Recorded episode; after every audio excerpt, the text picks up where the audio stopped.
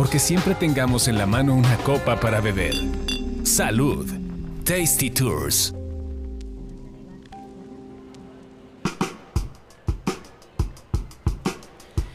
Hola, ¿qué tal? Bienvenidos a otro episodio de Tasty Tours. Yo soy Roxana Cepeda. Carlos Mendoza, ¿cómo estás? Vamos a seguir bebiendo. Ahora sí, con, con tema. Muy bien.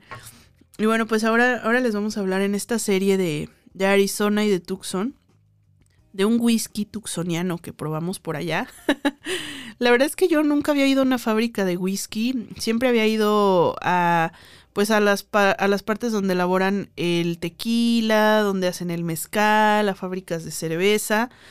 Y, y, era como que, bueno, ya me sé el proceso, pero ¿y el whisky qué onda, no?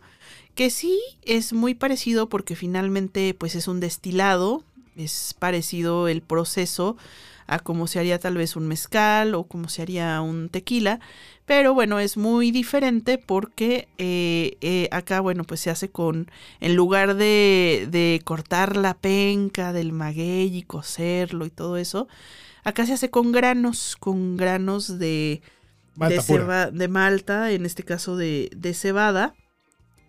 Y, bueno, pues fuimos a conocer un proyecto muy interesante que se llama Delvac. Y, y bueno, pues en Delvac es, es, este whisky, este single malt que, que se hace de cebada, eh, específicamente aquí en Tucson.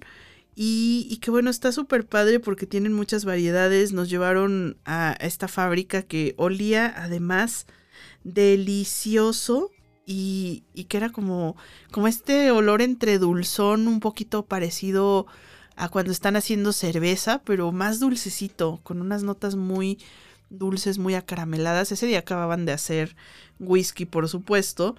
Entonces, bueno, estaba delicioso. Y hicimos una, una pequeña cata, eh, bueno, no sin antes pasar justo por ver todo el proceso, este, las ollas gigantes donde ponen a cocer precisamente el, grano, donde, donde, lo muelen, donde fermentan, eh, la parte también de donde hacen la destilación. Y ese día justamente estaba, estaba saliendo el whisky recién destilado de, de la primera destilación olía muy interesante y fue como de pronto de, a ver, bueno, pruébenlo, vamos a probar a, vamos a guachicolearle al, a la olla del whisky para ver a qué sabe. Y la verdad es que tenía un sabor muy extraño, así recién salido, calientito, todavía recién destiladito. Tenía un sabor bastante extraño, muy fuerte, porque pues todavía no estaba, no estaba rebajado. Y, y, bueno, ya luego nos, nos fuimos a la, a la parte de, de la cata. Eh, que este lugar, bueno, es del, el proyecto es de Stephen Paul. Y eh, pues también eh, se le ocurrió esta idea de, de, maltear la cebada con madera de mezquite. Exactamente es lo que estoy leyendo, que estos cuates tenían una empresa de muebles. Sí. Y tal con cual. la madera que les sobraba empezaban a hacer sus carnes asadas. Sí. Con madera de mezquite y ¿por qué no hacemos ¿Por el qué lugar? no hacemos un whisky? Normalmente el whisky se hace con, con turba, que es una especie de, de carbón. Sí. Es una onda ahí flamable. Y dijeron, ¿por qué no hacemos con esto que tenemos? A ver a qué sabe. A ver a qué sabe. Que Y les pegó. está bien interesante. Eh, esa, justamente esa nota de mezquite le da un aroma y un sabor bien interesante a, a este whisky. Que no, no podría decir que fuera un bourbon, o sea, es, un whisky, porque es, es, es aparte un whisky de Tucson que, que no te imaginas, ¿no? Y, y, bueno, pues es, el, es, es, tal cual el primer single malt que es nativo de, del desierto de Sonora y que aparte es pionero en usar esta, esta madera para el secado de, de, la cebada, que de hecho fue muy interesante cuando nos dieron los granos de cebada en, en crudo y a ver, huélanlos, Son pruébenlos. dulces. Es una, si es un mosto dulce. Sí. Pero así como recién tostadito, que te sabe como, como a cacahuatitos, ¿no? Ah, ya, así ya, como ya. que te lo, lo pruebas y es como cacahuatito.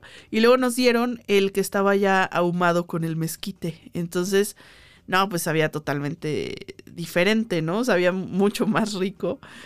Y, y sí, sí, está, estaba muy, muy interesante este, este whisky. Tienen hasta ahorita cuatro etiquetas. El que es el, clásico, que es como el, whisky tradicional. El, dorado, que es como más, más añejadito. El Distiller's Cut y el Old Pueblo. Este del Old Pueblo fue una cosa también muy rara y muy interesante porque ustedes lo ven y es un whisky transparente, es un whisky que no, no pasó por, por destilación, o sea, bueno, por destilación sí, más bien no pasó por la barrica, pero te sabe como esta nota del mezquite ahumado, pero también huele a veces un poquito como como a cuero viejo, como con estas notas así que son hasta como de un poquito de chile ancho o de chocolate blanco. Lo es transparente, lo pruebas y está, está, está raro. Nunca había probado un whisky así. La verdad, no, no fui fan del Old Pueblo, pero nos decían que sí lo usaban mucho para, para coctelería. Y bueno, pues el, el clásico eh, es el que está hecho pues con estos granos de, de cebada, este más natural, es un single malt es más dulcecito, te sabe más acaramelado, pasó por barrica. Y el dorado es el que está hecho con eh, esta parte del ahumado de mezquite, ¿no? Entonces, es también es un single malt y tiene como estas notas de tabaco y de chocolate que son muy, muy buenas. Entonces creo que yo me quedaría con el dorado por original y el clásico por sabor. Es es un whisky bastante bueno.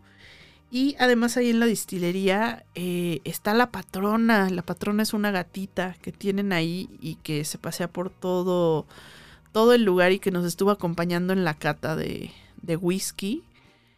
Increíble. Entonces, bueno, si algún día tienen oportunidad de ir a Arizona y de pasar por Tucson, no dejen de pasar por esta destilería, que seguramente incluso si van a Tucson en, en muchos bares locales y en restaurantes, se van a encontrar este whisky porque parte de, lo que tiene esta zona de Tucson es de promover mucho las cosas y este tipo de proyectos locales que se están haciendo.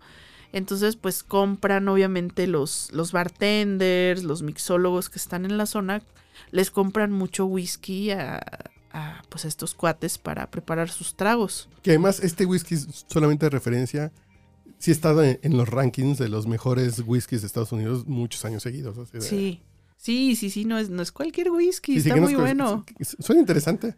Sí, está interesante. Si tan solo alguien hubiera ido a Tucson y hubiera traído una botella. Sí, tan solo. sí, tan solo. y fíjate que cuando estaba ahí fue así como de lo pensé de, híjole, me llevo un whisky, luego me acordé de mi maleta como venía de ¿eh? llena. Sí, no, no está barato. Está el barato, el, el, el, el, ese normal, el dorado está en 50 60 dólares. Sí. Así que no es un whisky barato, es un whisky es un whisky eh, para disfrutarse a traguitos. Sí. hay que probarlo, son de esas cosas que hay que probarlo alguna vez. Y hay que andarlo buscando. Si me hubiera traído aunque sea una pachita. Ah, porque venden pachitas, ¿no? sí, te venden, en pachita. Sí, sí, aunque sea nomás para. Sí, la pachita creo que costaba como 20 dólares. Y ya vi que lo venden en una tienda que está en Nevada y California. No, ah. no, no. Que se llama Total Wine. Ajá. Entonces ahí, si andan por el rumbo de Las Vegas, o por el rumbo de Los Ángeles, pueden ir a buscar a Total Wine buscar. Sí, lo, lo mandan del back. Del back. Se escribe del como del.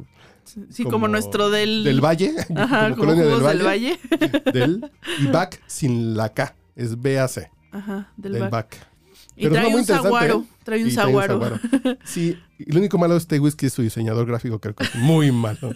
Su etiqueta está re pinche. Sí, la etiqueta, la etiqueta deja mucho que desear, pero créanme que de sabor está, está muy bueno.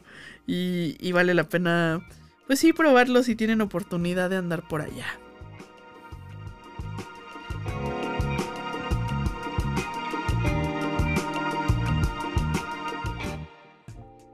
No te pierdas nuestro próximo podcast con más recomendaciones para comer, viajar y beber.